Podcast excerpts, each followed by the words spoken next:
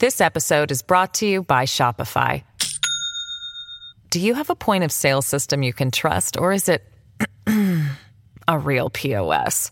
You need Shopify for retail. From accepting payments to managing inventory, Shopify POS has everything you need to sell in person.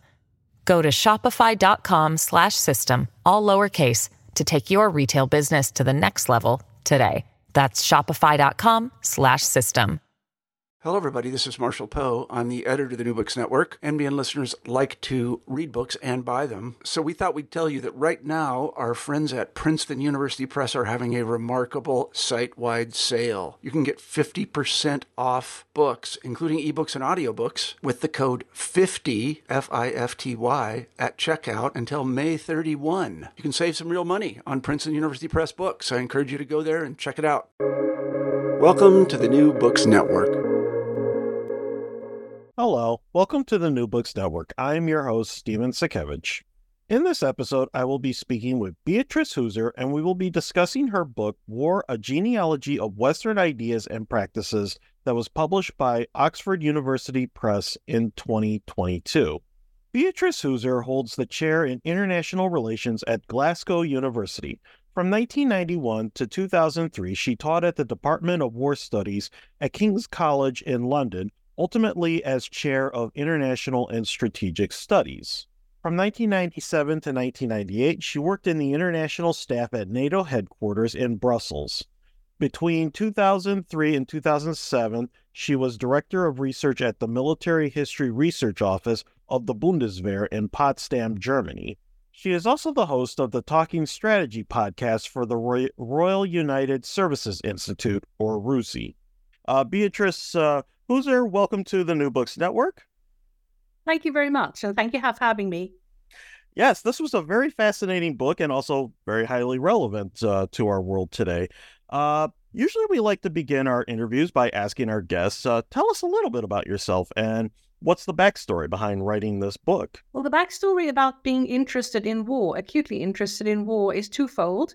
One of them is that I have parents who grew up in Central Europe and from very early age told me how absolutely awful war was and, and really told me war was an absolute evil and was horrendous and um, yeah, the, the worst time ever and I had to avoid it at all costs.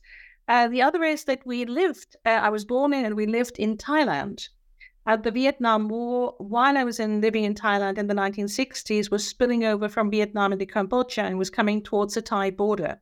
So we quite literally worried about the Vietnam War spilling into Thailand as well, across uh, Cambodia, as I said. So I was living in real fear of war from that point of view, particularly with the, the stories of my parents behind that and also in fear of particularly nuclear war because I'd at a very influenceable age read Nevil Shute's on the beach which is this story about uh, a, nuclear war. Yeah. So uh, there, at the heart of this book is this dynamic or dialectic, if we want to get Hegelian, between ideas and war. And this is a complex relationship, not usually dealt with in a lot of scholarship, but it is there. Could you kind of give us a little bit? I, I know it's a complex topic, but could you kind of summarize like what is this dyna- dynamic between the two? I suppose one would call me uh, constructivist, and I'm one of those people who have been a constructivist all their lives without knowing that, like Monsieur Jourdain, who'd spoken prose all his life without knowing it. Um, and basically, there are actual neutral or objective factors that would drive people to steal from somebody else if they can't survive unless they take the food of somebody else. So if you are in a, in a drought or something like that, in a famine, you will invade your enemy's territory or your neighbor's territory in order to steal their food. So there are hard factors driving people to war, but there are also constructed factors. And most of the reasons that we find for people going to war in more sophisticated societies are these constructed ideas. That's where the ideas come in. So if you go to war because you have this idea that Ukraine is the cradle of Russiandom, of Russianhood, and therefore it has to be part of Russia. That's amazingly constructed. It's not at all something about how you desperately need their grain. Uh, so ideas matter massively in why we go to war, but also in how we prosecute war, who fights, who the enemy is, how you treat them. Ideas are all over the place. Now, one of the important sources for Western ideas about war is the legacy, the religious legacy of the Jewish and Christian heritage. Can you explain the importance of these these legacies? Um, one should add to those also um, the Greek and the Roman, because it's really these four uh, taproots. The Jewish one is very important because in Judaism, in the Hebrew Bible, there is a God saying, go to war. In particular context, it's actually Yahweh who says, go to war and go and kill and kill everybody and spare not their ass their, their, donk, uh, their cow uh, and spare not their children, their women or anybody else. Um, so there is a an authority, a just authority telling you to go to war. In the uh, Greek tradition, there's also uh, uh there are very um, evil gods, if you like, the gods who are themselves bickering all the time and fighting with each other all the time, and also driving their supporters on to war. Um, in the Roman legacy, it gets different because there's more of a concentration on, uh, particularly in the later Roman period, on one god, Jupiter, one who makes order, who creates order out of chaos. And there is much more emphasis on more sort of legal procedure. And that's something that we still are with today. Uh, Christendom mixed all those. And Christianity mixed all those up and has, on the one hand, got the idea uh, that there are particular circumstances in which you are commanded to go to war, and it's it's just to go to war, and it's right to do so. Uh, at the same time, there is the idea that war is terrible evil. That really uh, applying now the the Christian tradition that you should turn the other cheek. You should not uh, avenge uh, things that have been done to you and the whole thing becomes a very complex miss, um, a mix, drawing on these different tap roots and mixing up legal procedure and um, also ideas of restraint that you do find in Greek and Roman thinking about war.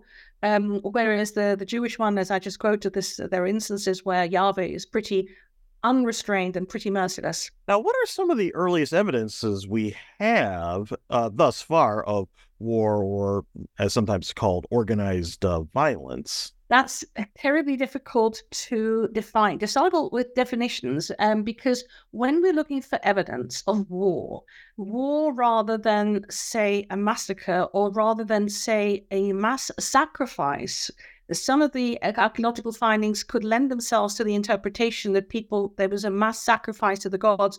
We know this from the Mayas who used to sacrifice their enemies to their deities.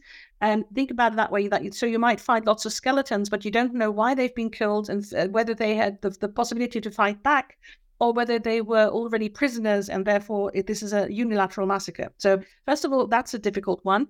Um, you could only really be quite sure that you have two sides, two armed sides in a war, if you can imagine finding after a battle uh, two separately buried groups of people who also have different artifacts, where you get the impression that they're different, really different, culturally different people. Uh, when you find that, when you first find that, um, then you still have the problem that these are very, very small numbers compared with what we would t- today define as war.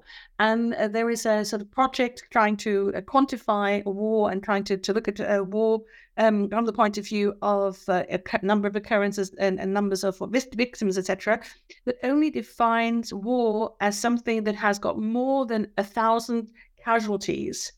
Now, um, that means that all these historical or archaeological examples would be ruled out because they're tiny. Um, and therefore, but also you'd find that, say, the Falklands War, but you ruled out because it didn't actually have a, a thousand casualties. So that's a problem itself. But it means that we have real problems with these really early findings. Um, we could still say this is war because you have two groups, if you can really distinguish them um, from the point of view of their weapons and things like that. Um, but that means that we only have evidence for this for the last um, 10,000 years, less probably than 10,000 years. And that is, of course, a small fraction only of human history. The problem with that is that um, the absence of the of any evidence is not the evidence of absence.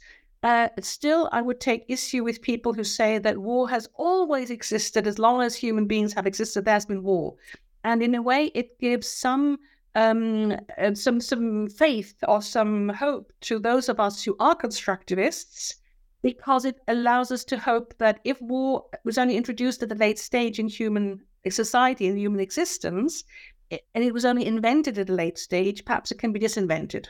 Now, you did touch about this in your previous uh, uh, in your previous answer. What have been some of the major ways that war has been categorized in the Western intellectual tradition? The categories we've applied to war are again an example of heavy constructivism uh, we look at things and say, ah, oh, this is a very comprehensive effort, therefore it must be total. And then we disregard the fact that there have been people who have defined total in many different ways. You have, for example, total defined as something that includes genocide. You have others define total without including genocide. And um, we have major war. What is major war? Is that the same as total war? Is that does that only affect uh, you? Is, does that only exist once you have an industrial age where you can bring in um, uh, lots of technology, lots of firepower. Um, the categories that have existed, from everything uh, from uh, uh irregular warfare to to um, major war um, to high intensity warfare, etc., are all very much human constructs. And I've always found it greatly um, befuddling that if you tried to teach students about this and you talked about categories, the moment you went into any historical examples, the categories would already break apart because they wouldn't quite apply for something that happened 100 years before that or quite apply for, to the next war. So if we think of it as a sort of very Western style, and the West is very prone to this dualism between, you know, limited war and unlimited war, or major war, or low intensity conflict, or something like that. We always find that, in fact, we're talking about very specific conflicts at a very specific historical period, but not something that can be easily generalized across uh, 2,000, 3,000 years of history, recorded history, with which we could play. So there's nothing like those human constructs. The one thing we can tell, obviously, is that at some stage uh, technology changes things. Um, and at some stage, um, say what we had in the Second World War uh, is really incomparable with the bombing of cities and things like that, with say the Napoleonic Wars. But even there, you get into very slippery slopes because you had bombardment of cities even before that. So, for example, when you hear of the bombardment of Dresden, you always think of the Second World War and the 14th of February 1945. But in fact, Dresden was heavily bombed in the 18th century. And one of the reasons that it is this very 18th century, it was this very 18th century city, was that it was really destroyed in the middle of the 18th century, then built up again. So, you know, all sorts of things had existed in some form before.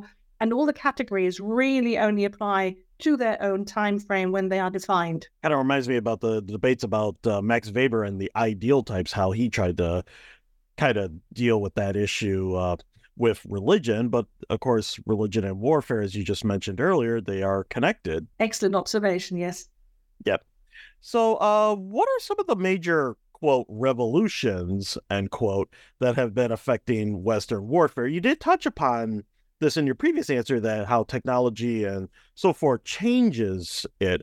And this concept of military of revolutions is often used to mark like different periodizations in Western uh, war. Can you kind of bring us through some of those? Well, one theory, uh, which I obviously like very much as somebody who still has this hope that mankind will one day be able to overcome war, uh, is that war was only introduced into Western society with the agricultural revolution.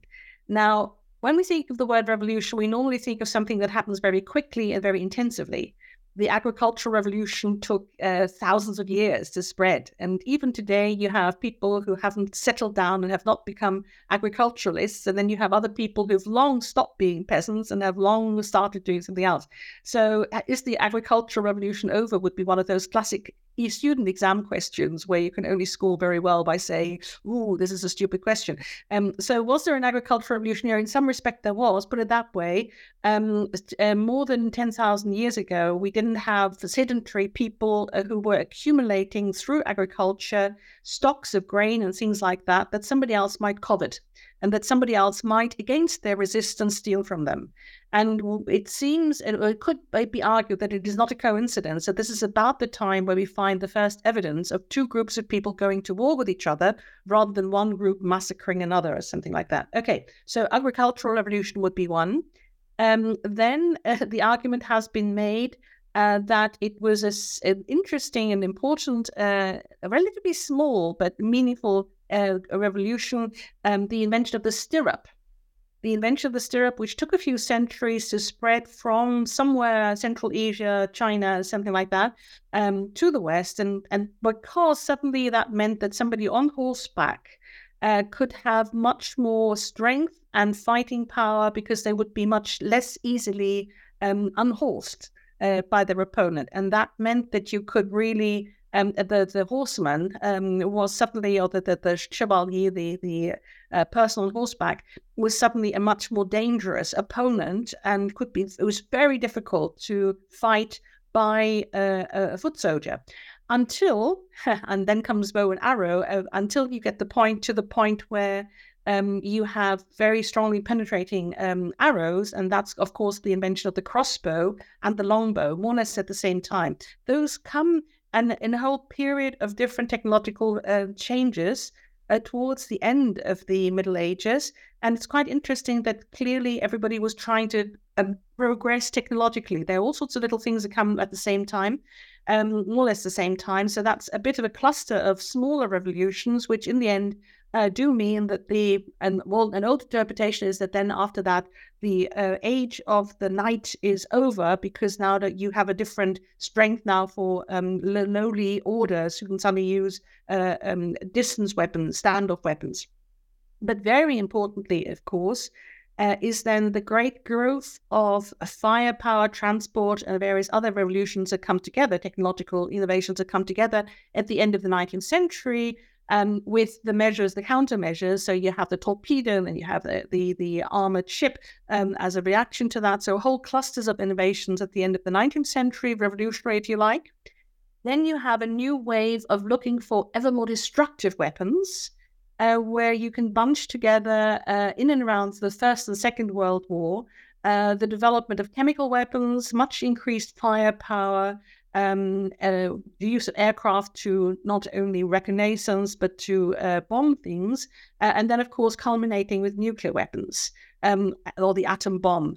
Um, so again, there seems to be a cluster of innovations which really culminates in something which is unparalleled by all the other revolutions, and yet you can see that it comes in a sort of um, a wave of revolutions or innovations that are in themselves then even with you know basically if you hadn't invented the atom bomb i think research on something like biological weapons might have gone further and one, one might have found it, them apply. So there's the the will to innovate the will to go to a more destructive age um, now, of course, people talk about the IT revolution. Um, I'm totally um, uh, persuaded that this is an enormous change to our lives. I see it in my research and everything else. I'm just always worried about what will happen when somebody switches off the light. Uh, and I think that this is the thing that we should all plan for more than for anything else, namely how to get back to very basic ways of um, defending ourselves in case the other side manages to do that for us, switch off the light, the internet. This episode is brought to you by Shopify. Do you have a point of sale system you can trust, or is it a real POS? You need Shopify for retail. From accepting payments to managing inventory, Shopify POS has everything you need to sell in person. Go to shopify.com/system all lowercase to take your retail business to the next level today. That's shopify.com slash system. Yeah, uh, yeah, I've been hearing about that with, uh, yeah, there was also the debate for a while of uh, electromagnetic uh, pulse uh, weapons that can do that and exactly so forth. Now, what major area of source of ideas of war is in the ethical tradition. Now, how has uh, the ethical tradition in the West dealt with the uh, the conceptions of war? Um, well, actually, the ethical tradition uh, is something that subsumes a tradition of just war. Um, and I think there is a fairly widespread recognition, really, in all cultures that there is this really, really bad side to war. Uh, but many cultures have uh, developed the idea that in some contexts, that have to be very clearly defined contexts, it might be permissible to go to war. And in fact, there seems to be a universal recognition that you can defend yourself and collectively defend yourself, not just yourself personally, but even in Christianity, where in the theory you've got this turning the other cheek thing, Um, you have the concession that you should be allowed to defend somebody next to you who can't defend themselves. Yeah, so people who are uh, unarmed and, and somebody else, you can't you can't turn the other sheep for a sheep, cheek, sorry, for a second person or for other um, uh, undefended people. So there are these limitations that come out of a tradition, um, an ethical tradition that has its roots, interestingly, very much in pre-Christian times. Um, and uh, I have a colleague, uh, Cian O'Driscoll, who's done some really good work on this, in which he's actually found that there are such ethical assumptions even in ancient Greece, although they are not very well articulated and they ne- never assumed they're a sort of a legal code or never became a legal code. Whereas we can assume that by the time of the late Roman Republic, there was something of a legal code of a jus ad bellum of conditions that have to be met in order legitimately to go to war. All of these traditions tend to assume that you can only go to war if some evil has been done to you, if something wrong, some wrong has been done to you, and you're trying to either defend yourself because the, the wrong is ongoing, you're being attacked, or that something has been taken for you and you have the right to try to go and recover it. And then in the Roman tradition already, and this is very important to me because it's pre Christian, and I, I really underscore this because it makes it easier for us to say it's something that should apply to all cultures of the world and is not just sort of Western neocolonialism to talk about this.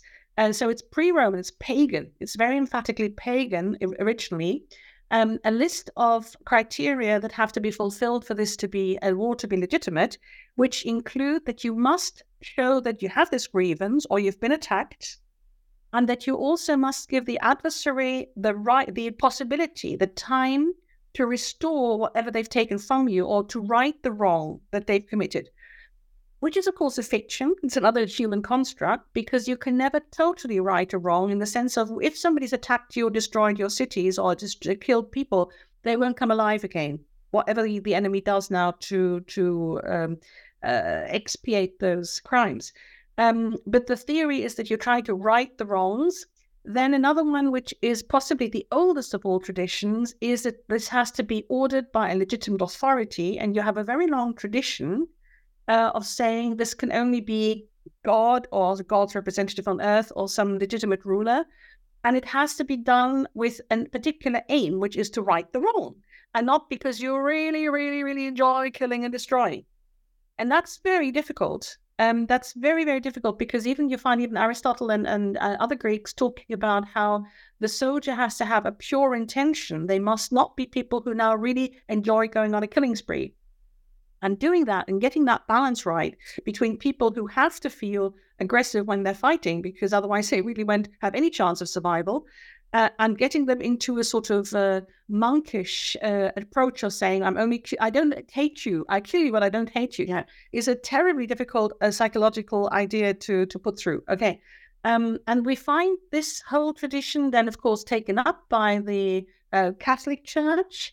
Uh, but we find it also in um, much more recent documents of the UN under Boutros Boutros Ghali, something like that was developed uh, by a group of thinkers who d- uh, included representatives from all cultures of the world or all major cultures of the world. So I think it's a set of criteria, this ethical uh, tradition that is now universally recognized, even if you find people uh, in, in various places saying, um, they don't recognize it because they didn't develop it themselves, not invented here. Yes. Uh, in fact, what you were mentioning uh, reminded me there was a recent book just, uh, I haven't read it yet, but it's by uh, uh, Rory Cox, Origins of the Just War, where he traces it to the ancient Near East. I haven't read it yet. I've only read his one essay for uh, Engelsberg uh, ideas. That was really uh, interesting. But yeah, this is a tradition.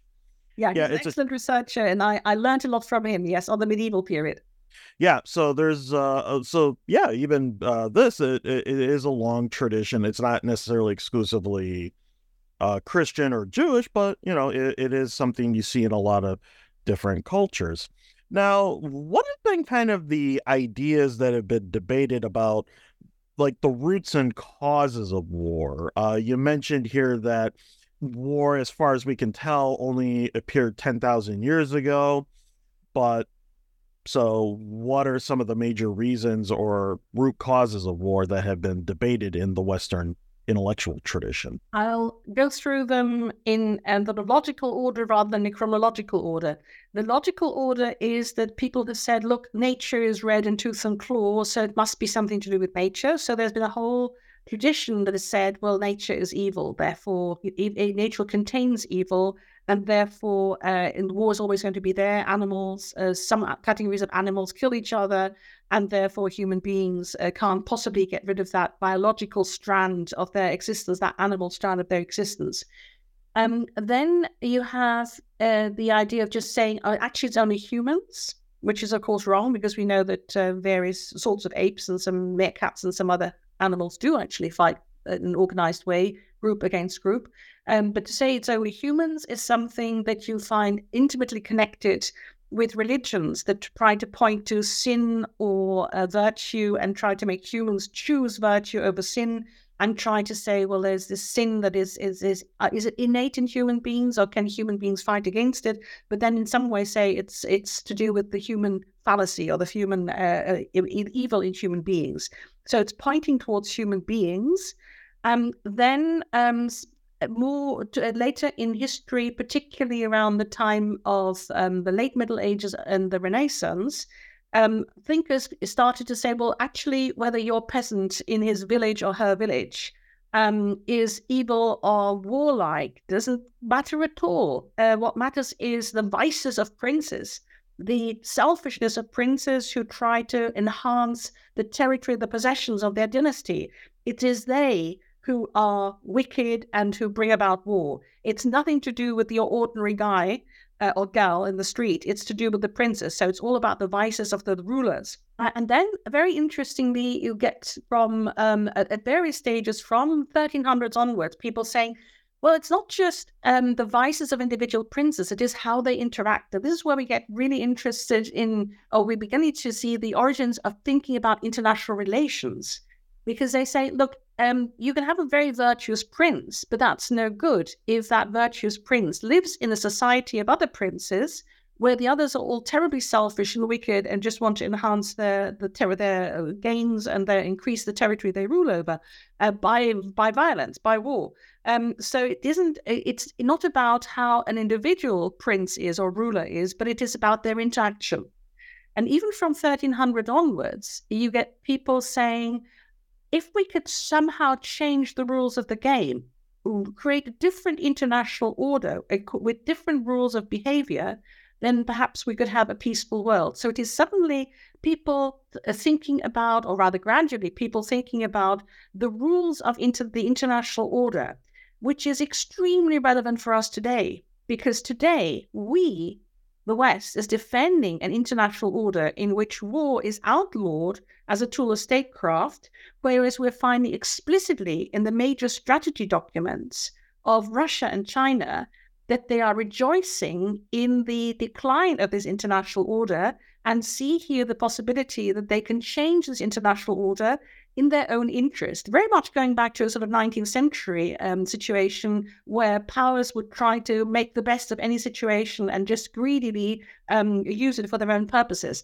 So this gradual development of people thinking, you know, it's is it the biology, is it the human only, is it human society, is it the international society, is a fascinating a gradual evolution of people's thinking about the origins of war and the causes of war. And perhaps the truth is a little bit of the mix of all of all of them together, perhaps.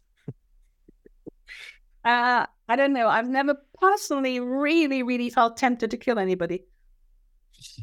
Ah, but then I haven't been ex- I haven't been exposed to a situation. I mean, I've been exposed to a situation where I really, really, really hated somebody, but even then, I found it very difficult to imagine wanting to do them bodily harm. I mean, the worst I'd ever thought of that I wanted to do somebody was sit them in a chair, tie them up, and lecture them, which must be a terrible punishment.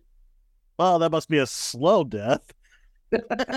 yes, now, one interesting uh, idea within the Western tradition is concerns military service, particularly two main ideas: that of the what we commonly call the citizen soldier where in some ways military service is part of your uh, your duty as a citi- as a citizen, and then there's also professional soldiers who do this for as a lit as a professional living.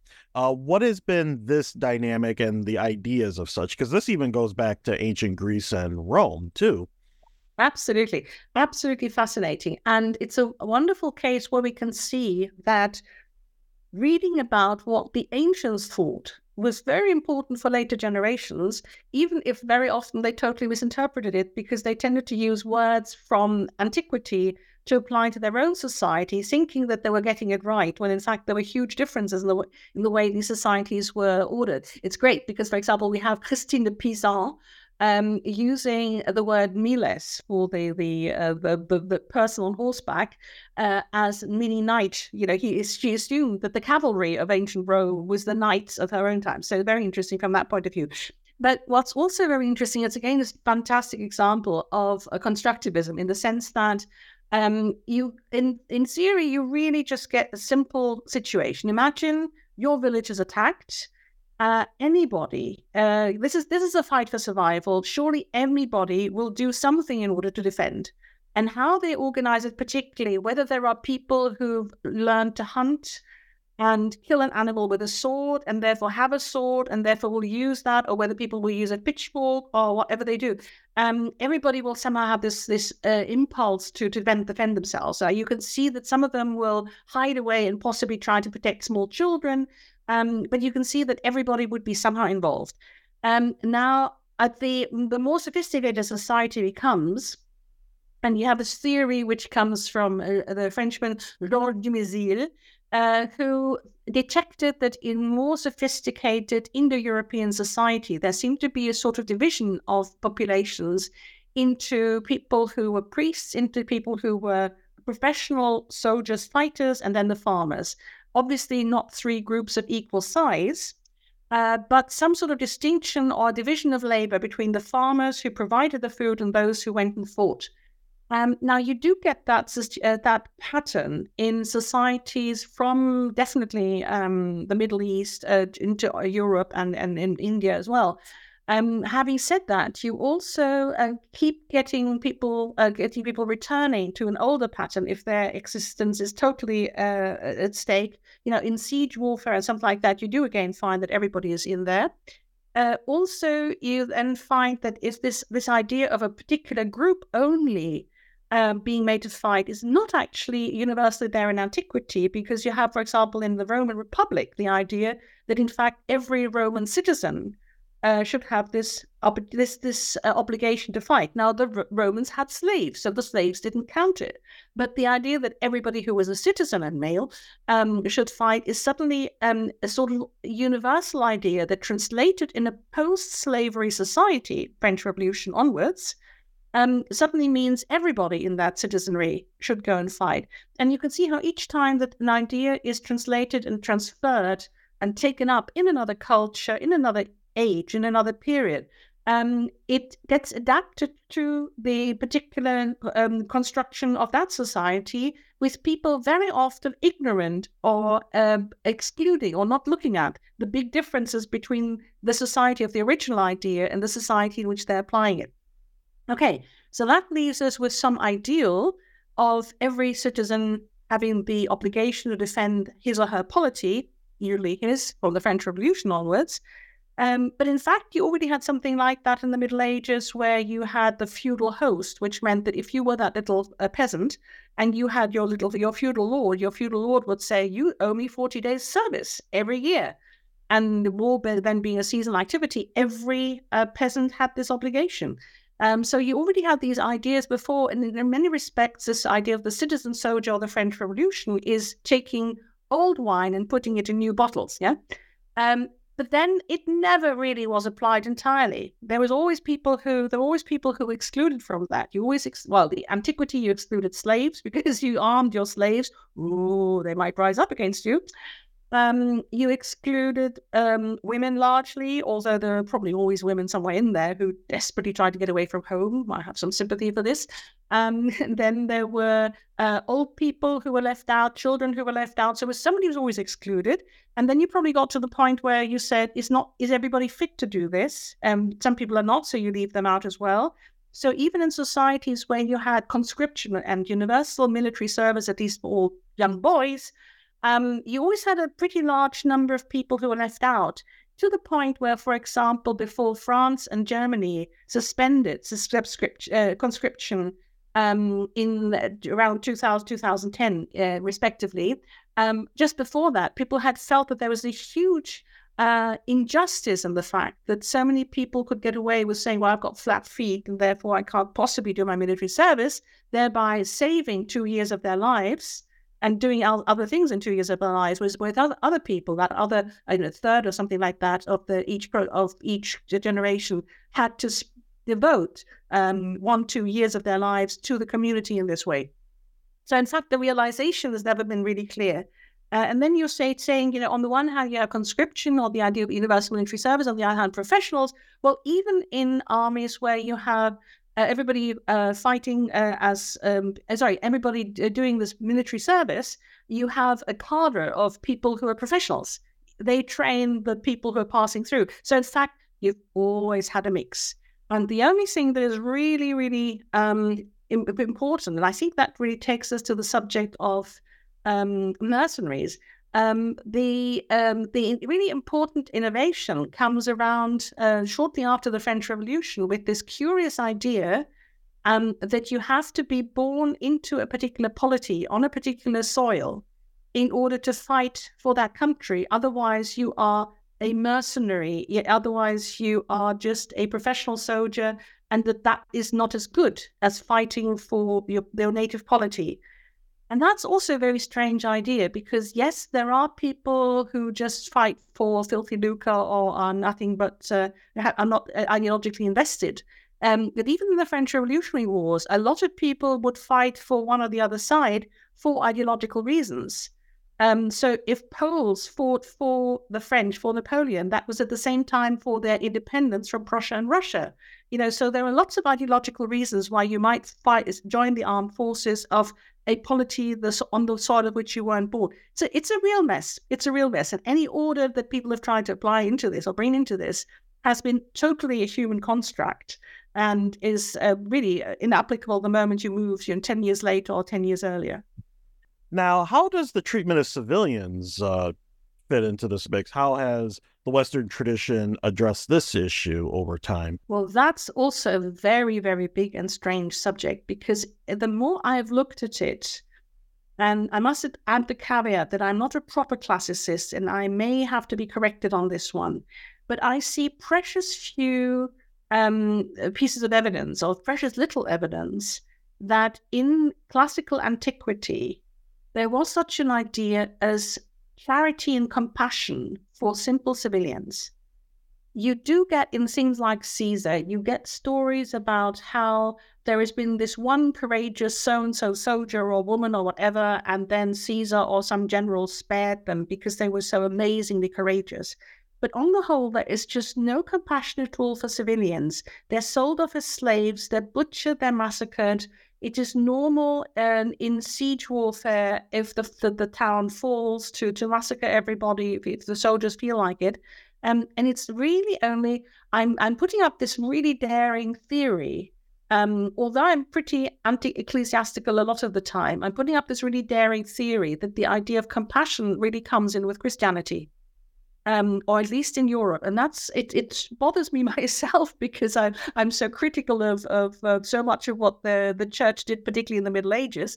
Uh, and in early modern times, but it does seem to me that suddenly there is this idea that even the lowliest person should be protected. And it is with Christianity um, that from about the ninth century you get a strange, um, a new thing, which is that churches, particularly coming from starting in southern France, trying to impose on this warrior class that is very much inspired by sort of Germanic ideas of the more you kill, the better you are, um, limitations on whom they can kill, and try to impose on them the idea that you shouldn't go around massacring peasants.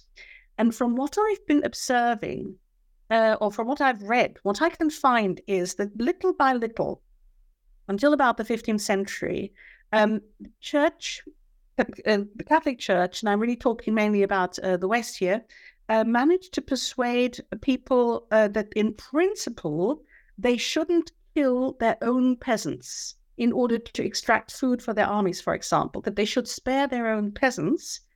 And then, um, but no, nobody ever talked at this stage about um, what should happen to people on the other side. And that's actually where Rory Cox comes in. Rory Cox has done a lovely little stu- uh, study on the um, wars between England, Scotland, and France in the late Middle Ages, where he has found that occasionally English armies going north of the border to Scotland occasionally would spare an abbey or a village or, some, or town and say, uh, "But if you only if you surrender to us, we might spare you, but then we'll give you a special privilege of sparing your civilians." So this creeps in, and by the mid 15th century, we suddenly find evidence of the Dukes of Burgundy beginning to say, well, actually, we should also spare the populations of the enemy side because we don't really think that these populations are the people driving the war. They're just the, um, you know, the subjects, they're the tools of the other side. They should be spared. And little by little, we have a spread of an idea that in principle, unfortunately not always in practice, um, that civilians should be spared. Now, this gets really complicated in the 19th century because uh, in parallel, you get by the 19th century, you have the customary law that civilians should be spared on both sides. And yet in the 19th century, you get this beastly growth of nationalism where in parallel you get the lawyers and the Red Cross people, Henri Dunant, people like that, saying we should spare, you know, soldiers who have been wounded, but also civilian populations, and we should introduce laws that are universally accepted about limiting war. And at the same time, you get nationalism, which worse than anything that you'd ever had before, except for the religious wars and conventional wars, says every single member of another nation is actually an, an enemy, uh, which of course culminates in Nazism where you suddenly have this racial definition of, of who is an enemy and who isn't. Um, and so yet in parallel, the attempt to uh, give ever more protection to civilians and ideologically the drive to see civilians of the other side in total as enemy down to the babe in the cradle, as Ludendorff put it. And then um, this culminates really, this goes on with the Second World War, not only with the Holocaust, the Shoah, um, but also with this sort of mindless bombing of cities in all sides, where uh, the ideal, you know, it, this could be sold to some extent by saying we hope that we can shorten wars by making the enemies push their governments to surrender, which they never did. Um, but there's also the sort of nasty side of it. Know, they're all they're all guilty. They're all guilty. Um, you still have lots of this city bombing after the Second World War, Korean War, Vietnam War, and somewhere there there is a watershed. So by 1977, in the additional protocols of the Geneva Convention, we suddenly have the recognition, the total recognition, that bombing cities is a war crime. And all of a sudden, um, not all of a sudden, I think coming with that turning point, uh, you get people very much interested now also in limiting nuclear war and seeing how you can um, spare civilians, even in nuclear war, and in all sorts of forms of bombardment, to the point where today we find it absolutely outrageous um, when civilians are being bombed, even if it's explained in terms of collateral damage and something that is unavoidable because some military aim needs to be uh, followed. So, but but you could take it one step further and say, now this is a bit. Are we now too far on the other side? Because how how innocent are civilians? Uh, and if I can, you just bear with me for one little more moment. Um, I've always, um, I've always resented that terrible Spartan mother who told her son going off to war that she wanted him to come back either standing on his shield carried by his peers as a hero or lying on a bier under his shield. So he, she said, come back on your shield or under it. Um, you know, people who really want their and and and the sort of classical uh, quote of a mother say, "If I had nine sons." The, the mother of Coriolanus, if I had nine sons, I would rather they all died as heroes than that they lived as cowards. You know, um, I think there's a lot of, that civilians contribute to the war effort. Um, I don't think they should therefore be bombed. But this assumption that they're all completely innocent, a word that actually means not doing any harm, um, seems to me to go too far unless they're, you know, stupid kids and simply too young to have an opinion. But I do worry about how we um, assume that civilians can be exculpated entirely for voting governments into power uh, that then conduct wars, start wars. Yeah, that's kind of the uh, the logic of behind like some of the debates of total war or totalizing war, as uh, uh, Jahara Matisek in my previous interview uh, said about kind of what context we're in now, where we have like social media and all that, and how in some ways everyone's a combatant uh, now in some form or or another. They're all participants, so it, it, it's kind of it's just makes it very difficult for de- like precise definitions, but also even just for legal categories, as you just mentioned, in terms of like war crimes or even like how innocent are civilians. Yeah, absolutely. And uh, I think this is an area that is going to move in the future. Um, we already know um, that there is a difference in interpretation of who is an innocent civilian um, between the Israeli, I think it's a High Court of Justice who passed a resolution on this, uh, and uh, many other countries where, to greater extent, um, in the uh, Israeli Defense Forces, a view of c- civilians are seen um, only as non-combatant if they don't literally physically com- uh, contribute in some way to hiding weapons or storing them or moving them or something like that. And I can see their point. I can see that particular point, and I'm not going to go further in uh, commenting on uh, the Middle East at the moment. Um, but the point is that we, with when you're talking about social media, uh, there is a point where I feel that if I, I sense that if I'm voting not only for a government, and that government uh, sends armed forces to war. I mean, those armed forces fighting for me, who I have voted for that government, um, in a way, are uh, they are my agents, but I'm the one responsible ultimately for having made them do that, right? So I think this whole area is going to become blurred, also because I think uh, it is imaginable that in future means will be found to identify who has been for something and who has not. If you think about some all the some of the possibilities that could arise with IT, and uh, electronic voting, in theory, one should be able to find out who has voted for a particular party or a particular government uh, that has been in favor of one some action. So, in theory, you might even be able to trace them back and I don't know, switch off their heating. Uh, you know, and it's I don't think it's that far fetched to us to think that there might be ways in which one could, in future, discriminate more um, again between the people who have been in favor of something or against. I'm not saying I want this world to come, but I see it coming. Uh, and one of the things that has, of course, been absolutely atrocious in the Second World War, if you think about it, is that in the bombing, uh, in the bombing raids um, on the respective cities, you know, I think particularly on bombing raids against Japan or against uh, Germany, um, the bombs that fell on German cities where you still had Jews hiding, for example, killed them as well. The bomb on Nagasaki, if I remember correctly, killed a lot of American prisoners of war. Uh, you know, there's this terrible way in which, particularly bombing and this, these these military means that we had available then, uh, was so um, non-discriminatory. Whereas I think um, there's been a great um, search for things that are more discriminating. Uh, and I could just imagine that in the next, I don't know, 20, 30, 40 years, a means might be found to be more discriminating.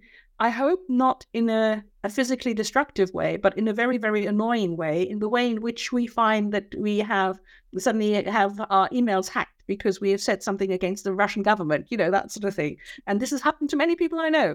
Uh, so I could imagine things like that becoming more widespread. Uh, you kind of touched on this, but in a broader sense, what are some of the prospects for war and our understandings of it for much of the 21st uh, century, in your view? Well, um, it gets back in a way to the whole question of definitions and whether uh, we put into the same pot um, the uh, I don't know forty uh, skeletons found somewhere um, of which we think somewhere of one group and another, and whether that could be called war, um, and whether we call war something that is non-lethal um, whether we call war something that is um, not clearly, uh, can't very clearly be traced to one uh, power originating is, is, cyber war and all the rest of things. So um, there's going to be this whole definitional thing, which is all uh, turning on the subject of the human construct and how we define things um, means that we um, I'm at, at sea now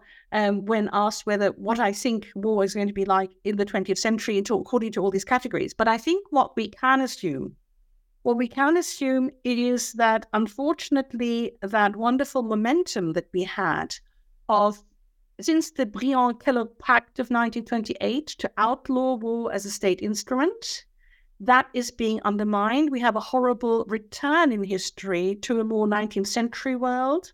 That's one thing, which means that war is not going to disappear very soon. Um, when people like me had hoped that it would within the century, or that it would only be confined to being a criminal action by some rogue regimes that the international community could suppress very easily. Um, I fear that that is not as likely now for at least the mid uh, 20, 22nd century, 21st century, sorry, uh, as it was for the, um, as we hoped at the beginning of this century. Uh, the other thing is, I don't think that what people regard as irregular warfare will disappear. Much to the contrary, I think there will be more and more groups involved in war from proper states, mean, formal states, which is the sort of formal political definition of war, uh, to non state groups. I can imagine us in some respects being coming closer to um, late medieval, early modern uh, configurations where you have trading powers or you have big economic uh, powers, companies hiring mercenaries to defend their security in places. Um, you know, uh, you have analogies there like Queen Margaret I of Denmark. We just had Queen Margaret II uh, retire. Queen Margaret I didn't have a navy of her own. She used to hire uh, pirates to do stuff for her, keep her seas open. Um, I can see in a similar way small states or even the economic or companies uh, hiring people. Uh, uh, Venice uh, or the Hanseatic leagues, and, and in Hamburg at the moment, the Hansa cities didn't entertain their own standing armies or navies. They hired navies and armies ad hoc to defend their interests. Um, in that respect, a city like Hamburg was like a big economic enterprise, you could say, or the collective merchants there.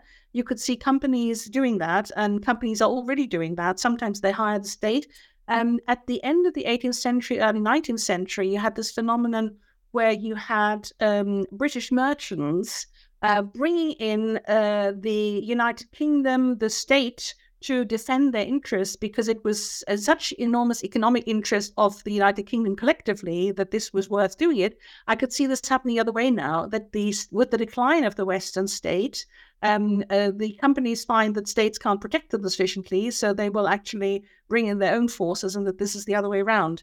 Um, in that context, one thing though, uh, I have been one of the people who've been preaching the decline of the Western state, not only from the point of view of, of smaller and smaller budgets compared with great companies and things, um, but there's on the other hand the growth of the strength of authoritarian states. And that's something that I hadn't thought about very much before.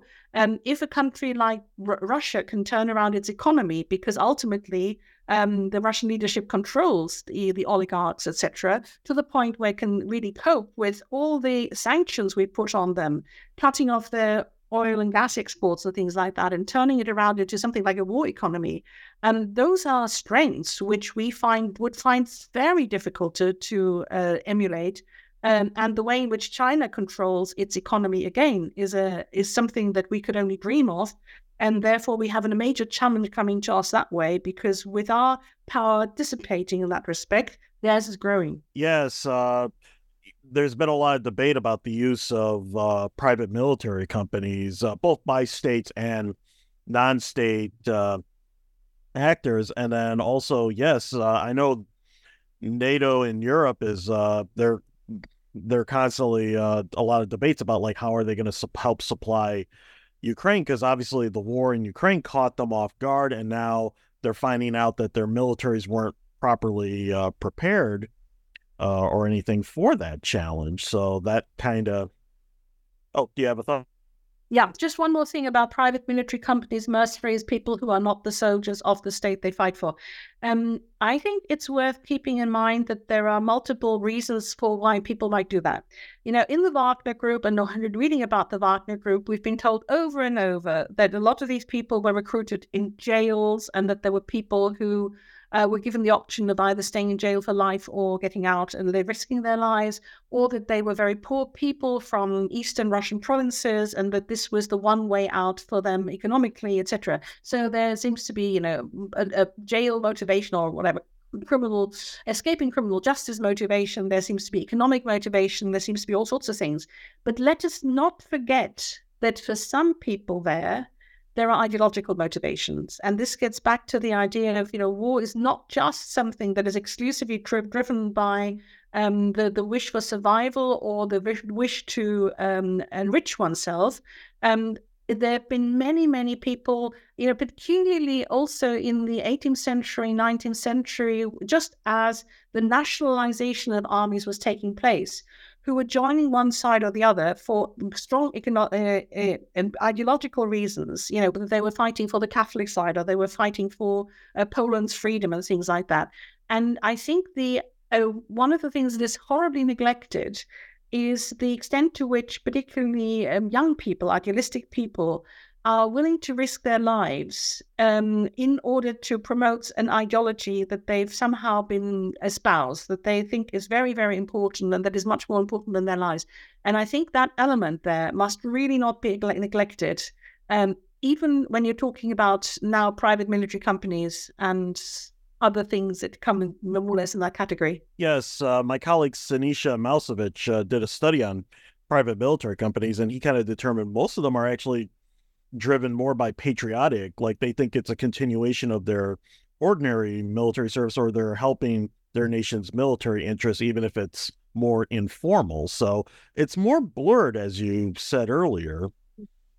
So it's actually it's a realness. You, you've seen from absolutely everything I've told you how the definitions really only apply here uh, when they were made or there when they were made, and how it is incredibly difficult to find something that really applies across time and space and uh, civilizations. Uh, you see how very strongly it's always to do with the ideas that we were spoken, uh, speaking about at the very beginning. Yes. Uh, now you actually host your own podcast, Talking Strategy. I I am a personal fan. In fact, I just last night I listened to the latest episode on Grant and Lee. And this is for RUSI, the Royal United Service Institute. Could you introduce our uh, listeners to that? And yes, there will be a link uh, to to it. With great pleasure. Um, and this is not just mine, it is together with Paul O'Neill, who is, uh, is retired from the uh, Royal Air Force. Um, and he's absolutely brilliant to work with, and it was really his idea, and it comes from him. So I was really, really honored and delighted to come on board. What we did first was in two series to introduce major strategic theorists. Um, so that's your classic Jomini Clausewitz and anything up to Mahan Corbett, etc., etc. We started with Corbett, in fact. Then we had two more series. The, third, the third one was mainly about practitioners, people who are thought of as great generals um, occasionally a great uh, um, admiral. Uh, and we've uh, led towards the end of our fourth uh, season, in which we are now, we've gone in further and further towards also looking at people, and this is from all over the world. We're doing this from this is from Latin America to Japan. Uh, our latest, the podcast we just recorded, um, is actually about a Japanese reformer who was more or less the father of the Japanese Navy, and how people manage to introduce change or great uh, um, uh, reforms in their armed forces and the obstacles they had to overcome in order to do this. So um, it's become more and more now looking at not just practitioners on the battlefield, but also practitioners in leading the armed forces. And we had some mm, very, very interesting interviews always to conclude each series with practitioners who themselves taught us, taught us about their um, experiences in in trying to bring reforms through, but also in how they thought about strategy. So yes, I I, I join you in in advertising our Talking Strategy podcast from the Royal United Service Institution. Uh, absolutely. Uh, uh, if for any of our listeners who really enjoyed this conversation, I urge you please go over and listen to Talking Strategy. Uh, Beatrice, you're a really good uh, podcast host. You ask a lot of good questions. So thank you very much. Now, do you have any final thoughts? Maybe touch on anything in the book that we didn't get to uh, before? Yes, as an omission from my book, a big omission from my book, because my book was supposed to contain a whole section on making peace. That would be a logical way to end a book on war, but we were already running over length. So that's my next project.